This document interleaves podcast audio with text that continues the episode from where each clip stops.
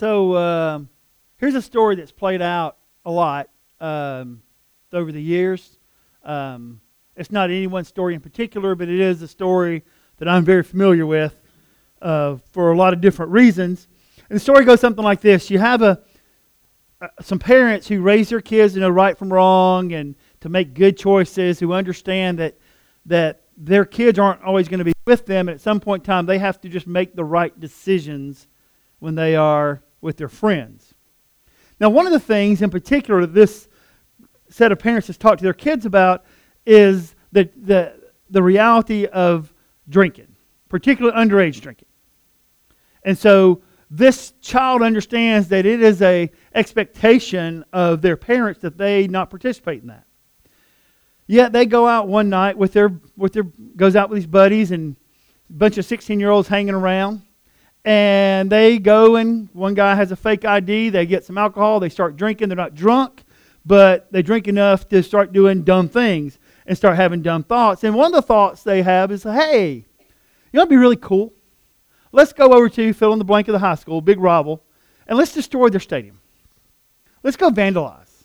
Wouldn't that be fun? Normal people go, um, no. Bunch of teenage boys who've been drinking go, Where's the car? And so after they've been drinking, they get in the car, drive to their rivals' high school, and they start vandalizing the stadium. Right? And then they get caught. And the police are called. And then they are escorted to the police station, where the police call the school officials and their parents. And they have to sit and wait while their parents come to pick them up. Now, I know some kids and this is just being honest, that their whole thought process would just be, I don't care. But not every kid's that way. And so imagine you're a 16 year old, your parents walk in, they don't even look at you. They go straight to the police, to the, the, the room that's been set up for them, where they meet with a policeman and school officials. And after what seems like an eternity, because, you know, we've all been 16 and the hammer's going to drop, right? And time just slows like down, right? You know, because you know it's going to be bad, but you just, you know, parents come, they don't say a word. They just point and do this. And they start walking to the car. And I always, just, I learned as a parent uh, that sometimes saying nothing was better than saying something. And and so his parents are, are, you know, they're walking out, and they finally, the, the mom turns to their son and says, Too mad to talk to you right now. Needless to say, never in my life have I been so disappointed in a human being than I am right now. And that's all she says until the bottom drops out. Now, that's not an actual story, uh, but, in, but it is a real story, and it's a story that I'm familiar with because I know a lot of kids who've been in that situation. Uh, I've had to talk to a lot of parents who had kids in situations like that in my youth ministry days. And what it is, is it's an example of something we deal with every day, and that's disappointment. Right? I mean, we deal with disappointment every day. So, disappointment is defined as a, f- a failure to fulfill expectations, wishes, or desires, right? In other words, disappointment happens when someone doesn't live up to the expectations you have for them. If you have kids, you've experienced this as a parent. On big levels, maybe, and certainly on small levels. But let me tell you this if you're a kid and got parents, you experience this too.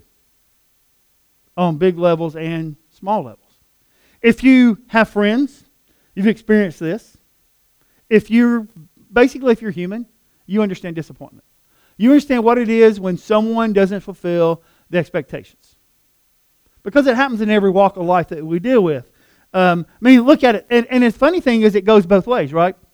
We've been disappointed in our parents, they've been disappointed in us. We've been disappointed in our kids, they've been disappointed in us. We've been disappointed in our community. Community might have been disappointed in us somewhere along the way. Dis- disappointed with your spouse goes both ways. Disappointed at work with your boss well, if you're a boss and you've had people work with you, you probably had disappointed in your employees too. It floats both ways. And here's the thing it is entrenched in who we are, having to deal with disappointment. Now, for me, there, I am wired. Well, I'm, I'm, I'm a little different. I'll just say that. But here's the thing if I were to say something from the stage that bothered you, was biblical, and you got mad at me, I'm, t- I, am just being honest, I'd sleep like a baby. I, I mean, I'd sleep like a baby and I wouldn't worry about it. If I did something on a personal level that disappointed you, man, I, couldn't, I wouldn't be able to sleep until I fixed it. I, I just wouldn't be able to sleep because nobody wants to be disappointed in someone, and no one wants someone disappointed in them. And so then we have a relationship with Jesus, right? If you're a Christian, have a relationship with Jesus, and we start thinking about all these things. We think about the life we live, we think about things we've done, and we go, you know, Jesus loves me. He died for me. He rose for me. He's preparing heaven for me. And I just keep messing up. I just keep doing things that I shouldn't do. And here's the problem the problem is we allow disappointment to, to seep into our relationship with God. Now, let me say this up front there's no room for that in your relationship with God. But we, because it's so entrenched in our relationships, we have been disappointed in someone. We have had someone disappointed in us. Right? We know every spectrum of disappointment. And so we assume that it fits into our relationship with God. So when you look at my life and the things I've done, only one thing can be true, and that's God must be disappointed in me. And He must be disappointed a lot. Because I do a lot of dumb stuff. And so we convince ourselves that a part of this relationship God has with us eh, are layers of disappointment. So we started this series off last week with this premise, and we're going, and we're going to stick with this. So here you are. You're at, the, you're at a restaurant. Jesus has invited you. You're walking across the, the restaurant, and there he is, and, and you go from he's, you're excited that he wants to have dinner with you to, oh my goodness, what have I done? Because that's kind of what we do, right? We jump to the worst case scenario. And so we, but we, you know, we know all this stuff, and and so imagine you sit down and you're and you can't even look, you have so much guilt you can't even look up. And Jesus goes, Hey, hey, hey, hey, hey, look at me. I, I just want to tell you something. And this is what I believe he would say to you. I believe he would say this that he, Jesus, can never be disappointed in you. There is nowhere, let me say this up front. There is nowhere in the Bible where it says that God is ever disappointed in humanity. Not even when he wanted to wipe them out and start over from scratch. Just because it's entrenched in our DNA doesn't mean it's entrenched in God's DNA. And I know it sounds really, really weird, but here's what you need to know. No matter what you do, no matter what you do, no matter how often you do it, no matter how bad you mess up, no matter how bad I mess up, it is not possible for Jesus, for God, to be disappointed in you. It is not a part of your relationship with Him. And so I believe if he calls us to the restaurant, he would just say, Look, we, we got to get rid of this. Between me and you, we got to get rid of this. And so the question is, how can I be sure? How, how can I be sure? So we're going to kind of talk about today how I can be sure. In just a bit, we're going to uh, end up in the life of Peter in just a, in just a few minutes or so. But but here's the thing. Here's what you need to know. Here's the first thing you need to understand why God can never be disappointed in you. Because God knows everything. God knows everything. God knows everything you do. God knows everything you think. God knows everything you've done. God knows everything you will do tomorrow. God knows everything. Disappointment comes when people do not fulfill expectations. Okay, when they don't fulfill expectations, which means we expect them to do something, right?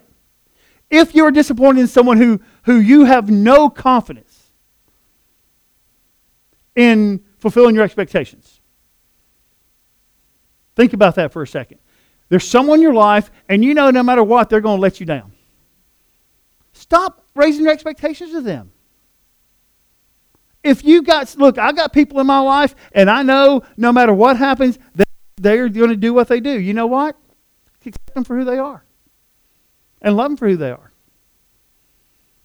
They're going to let me down. So I need to uh, So how can I be disappointed in them when I know they're going to let me down? How can I be? My expectations are really low for them. And so God knows everything you will ever do. How can He be disappointed in you when He knows you're going to fail? How is that possible? Think about this. Think of God before in the in the beginning when God created the heavens and the earth. God knew Eve would would um, give into a snake. She knew Adam would give in to Eve. She knew it. You know what? Still created a garden for him. Hung out with him. God knew Moses was going to kill an Egyptian. God knew that he was going to later disobey him in the wilderness. God knew that was going to happen, right? Still chose Moses. God knew David was going to have an affair with a married, uh, with a married woman, and then to cover it up, he was going to have that man, that man killed, who was his friend, by the way. I mean, we, we kind of forget this about this whole thing with David, and one day we'll do a deep dive into his life. That dude was his friend. And he had him killed to cover up his sin because he thought he could get away with it. Never, ever, ever in the Bible does God take back the statement that David is a man after his own heart. Ever. Despite this. And he's called him this, knowing what he would do. David knew Solomon was going to turn his back on God. Excuse me, God knew Solomon would turn his back on God, and God knew that Judas Iscariot would betray him. Still picked him, chose him, poured three years of his life into him. You see, here's the deal God knew Moses, despite what Moses did, despite the, the failures that Moses had. Here's what you know about Moses. The Deuteronomy tells us that he walked with God like no person on the planet ever has. Moses had a relationship with God that no human being had before or has had since, despite his failures. David, man after God's own heart, no matter what. Moses, Ten Commandments. I mean, this, uh, just because we people fail doesn't mean that God is disappointed. God knew everything they would do. God knew that Solomon was going to one day get so smart and so caught up in himself that he'd turn his back on him. Because that's what he tells us. God, Solomon literally turns his back on God. God speaking, he turns his back on him. Still, he made him the smartest, richest man to ever walk the planet. Knowing what he would do. It is not possible for God to be disappointed in you because he already knows everything you're going to do. He knows everything. Disappointment comes when, when people don't do what we, what we think they're going to do. He knows what we're going to do. Disappointment is not a part of our relationship with God, so from His perspective, so we need to remove it from our perspective. Peter, one of my favorite people in the Bible. Peter is a colossal mess.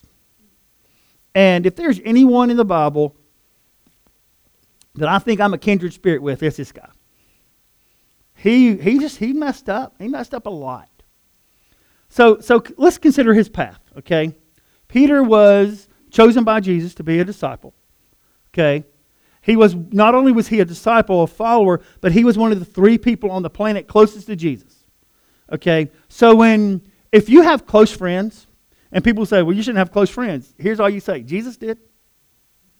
And if it's good enough for Jesus, it's good enough for me. Jesus had 12 guys he spent his life with, but he had three guys he poured his life into in a different level. Okay, it just was. And Peter was one of those guys. Now, Peter tried to convince Jesus along the way that the cross was a terrible idea. When he said, I'm going to die, Peter goes, No, no, no, no, no. That's a terrible idea, Jesus. You shouldn't do that. Peter walked on the water, right? It's cool. By the way, show of hands if anyone has walked on water before. That's what I thought. All right. He walked on water. That's awesome. You know what else he did? He failed Jesus in an epic way because he just stopped paying attention to him. At one point in time, uh, Jesus tells Peter, he says, Get behind me, Satan. Um, the night Jesus was arrested, Peter pulled out a sword and was willing to die for Jesus. And we forget about that. he whips the sword out and he starts swinging away. And he better be glad he's a terrible swordsman, or it'd have been a lot worse. Swung for a neck, got an ear. I don't know how that happens. Um, but when you swing for a neck and get an ear, you are not good with a sword. All right. But you know what? He was willing to die for Jesus. And a few hours later, he pretended he didn't know him. He was an epic failure in every way imaginable. And Jesus already had a history with Peter and knew what Peter would do in the future. And so when he gathers with, with Peter in Matthew chapter 16, he says this to Peter. So, so let me set this up for you. Jesus is gathered with the disciples, and he says, All right, look, uh, people are talking about me. Who's everyone say I am? They start going through all the list of who people say he is. And he says, What about y'all? What, what do you think? And Peter says, You're the Christ, the Son of God. Now, he didn't know where that came from. God revealed that to him. And so then Jesus says this to the, to the colossal failure. He says this I say that you are Peter, which he changed his name, it was Simon. And upon this rock, not Peter, but the rock of who Jesus is, I will build my church, and all the powers of hell will not conquer it. I will give you the keys of the kingdom of heaven. Whatever you forbid on earth will be forbidden in heaven. Whatever you permit on earth will be permitted in heaven. So, let me paint this picture before we read anything else. The night Jesus died, Peter fought for him, and then in fear pretended he didn't know him. Peter would fail Jesus in every possible way as a follower. He, he, just, he just messed up all the time. Yet, despite that, Jesus says to Peter, Look, here's there's this thing coming after my resurrection that, by the way, I am going to die. You're not going to stop that, and I'm going to be raised from the dead. And there's this old thing called Pentecost, and it's 50 days after the resurrection. On Pentecost, launch a church, and you're going to do it. To the, to the guy who had messed up and messed up and messed up, he said, when the church starts, I'm going to give you the keys the. Crank that car up and roll. Same guy spent his life as a colossal failure God trusted him in Rome when the Romans were being persecuted by Nero, who was a psychopath. That's a whole nother story we don't have time for. Nero was a complete and total psychopath. Okay, if you want to, we talk about psychopaths in our culture, study Nero. He was nuts. And he was killing Christians because he realized killing Christians, he, he wanted to, Nero wanted to rebuild Rome. But he couldn't just tear buildings down. So Nero starts burning down Rome. And you got to blame somebody, right? You know, he blames the Christians. Open the Pandora's box for persecution of Christians, all because he wanted to build some buildings. And he just went from there. And it's Peter, this guy who fails all the time, that God trusted with this message to the church in Rome. It says, Dear friends, don't be surprised at the fiery trials which, are going, which you are going through as, some, as if something strange were happening to you. Instead, be very glad, for these trials make you partners with Christ in his suffering, so you will have the wonderful joy of seeing his glory when it's revealed to all the world.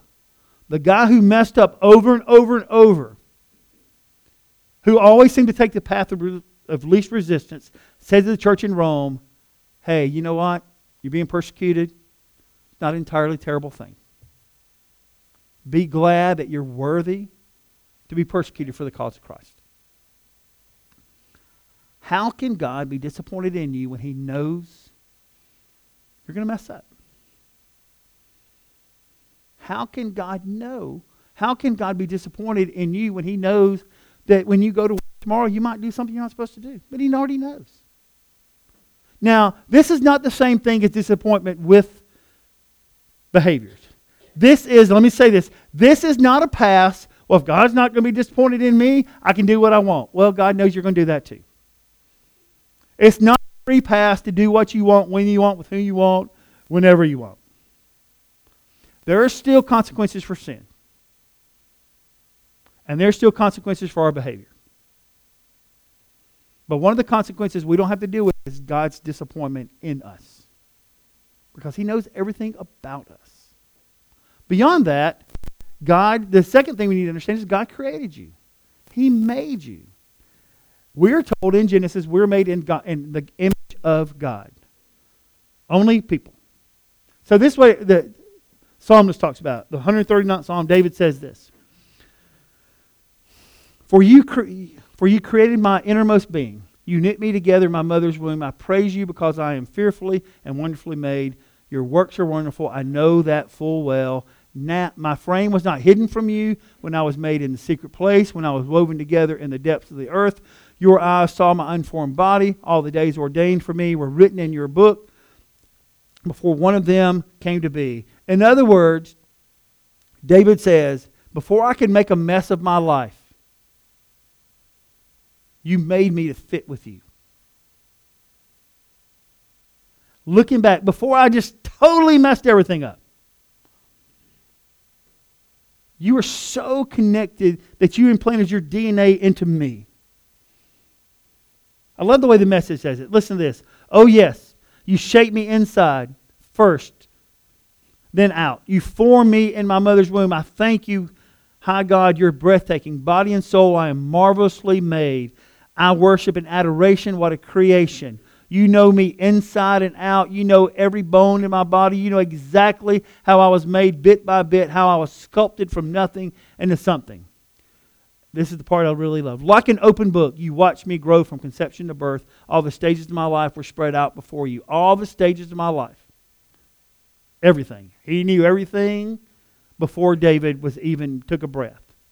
The days of my life all prepared before me. I even lived before I lived one day. How can I say God can't be disappointed in you? Because He made you. And He made you to fit with Him. And He made you in His image. David tells us when before we took a breath, He knew, he knew everything. He knew everything. Once again, let me say this. This is not a pass to do what you want. There's still real consequences in life. I'm telling you right now, if you get in the car and drive to Savannah today and you drive 105 miles an hour up 21 or down 21, over, however, I'm still directionally challenged over here. I'm telling you right now, you're probably going to get a ticket. And God ain't going to get you out of that ticket. And God's not going to make you not pay for that ticket.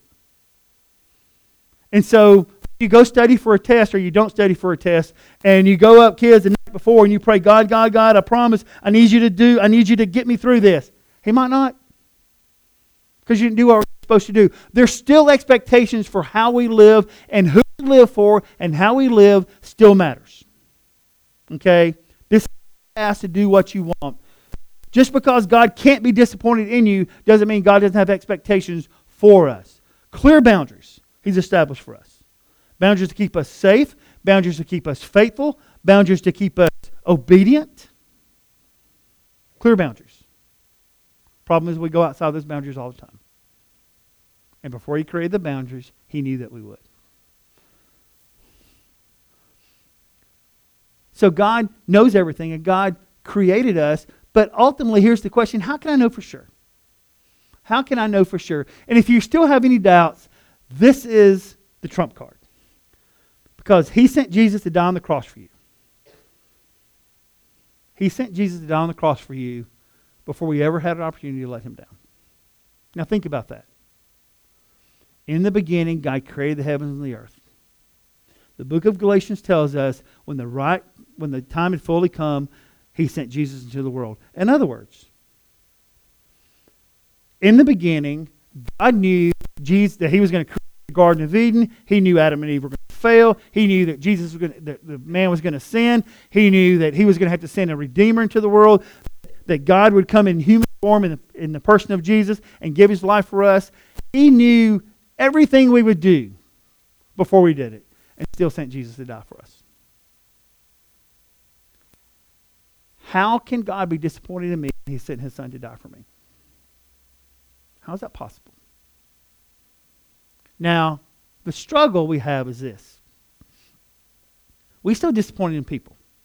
Disappointment's a part of our relationships, okay, with other people. People are going to let us down. We're going to let people down. That's going to happen. So if you walk out of here today thinking, okay, disappointment's out of my life, that is not what I'm saying. You should walk out here understanding whatever I do, God will not be disappointed in me because He sent Jesus to die for me. but He still wants me to give my best for Him and to Him. Romans chapter 5, verse 8 says, While we were still sinners, while we were a mess, while we messed up, while we were sinners, Christ died for us. That's what it tells us. Jesus knows everything about you. He knows your strengths, your weaknesses. He knows your passions. He knows your, your good judgment. He knows your lack of good judgment. He knows everything about you. How can he be disappointed in you?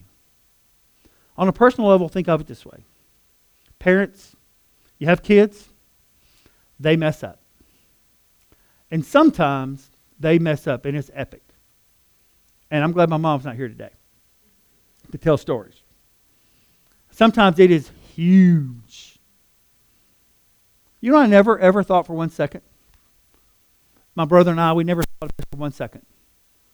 There was never a moment my parents didn't love me. There were lots of disappointment, whole whole lot of disappointment. But there was never a moment my parents didn't love me. Never a moment. Never a second. And while it's true there's never a second that God doesn't love us, the reality is there's never a second that He's disappointed in you. He knows what you are, He knows what I am. The proof is He sent Jesus to die for us. So, for me, the message is simple. If He can't be disappointed in me, I'm going to do my best to live my life worthy of that. I'm going to try to live my life in a way that's worthy of this love and grace He gives me every day. I'm going to do better. And when I don't, I'm going to ask Him to forgive me, and He will forgive me. But I don't have to worry about Him being disappointed in me because the proof is the cross. So here you are, you're, you're, you're there, and, and Jesus tells you he can't be disappointed in you, and you're really struggling with this. So then he just then he says, "Look, here's, here's this is all I want you to do. I just want you to do this. Come to me, all of you who are weary, carry heavy burdens, and I will give you rest. Take my yoke upon you. Let me teach you, because I am humble and gentle at heart, and you will find rest for your souls. For my yoke is easy to bear, and the burden I give you is light. Disappointment is a heavy burden, and it just weighs you down. And Jesus just wants us to know that that's not a part of our relationship. And that's a burden that he wants to take off of us. The question is will you allow him to do it? Lord, it is so tough. It's a tough thing to, to, to, to grab a hold of sometimes, a tough thing to accept that no matter what we do, you can't be disappointed in us. And it's hard for us because we are disappointed in people every day. And we've been a disappointment to people every day. It's entrenched in who we are. And we know what we've done. We know the mess we've made of our life. Yet you sent Jesus into the world. You created us in your image. You know every detail of our lives.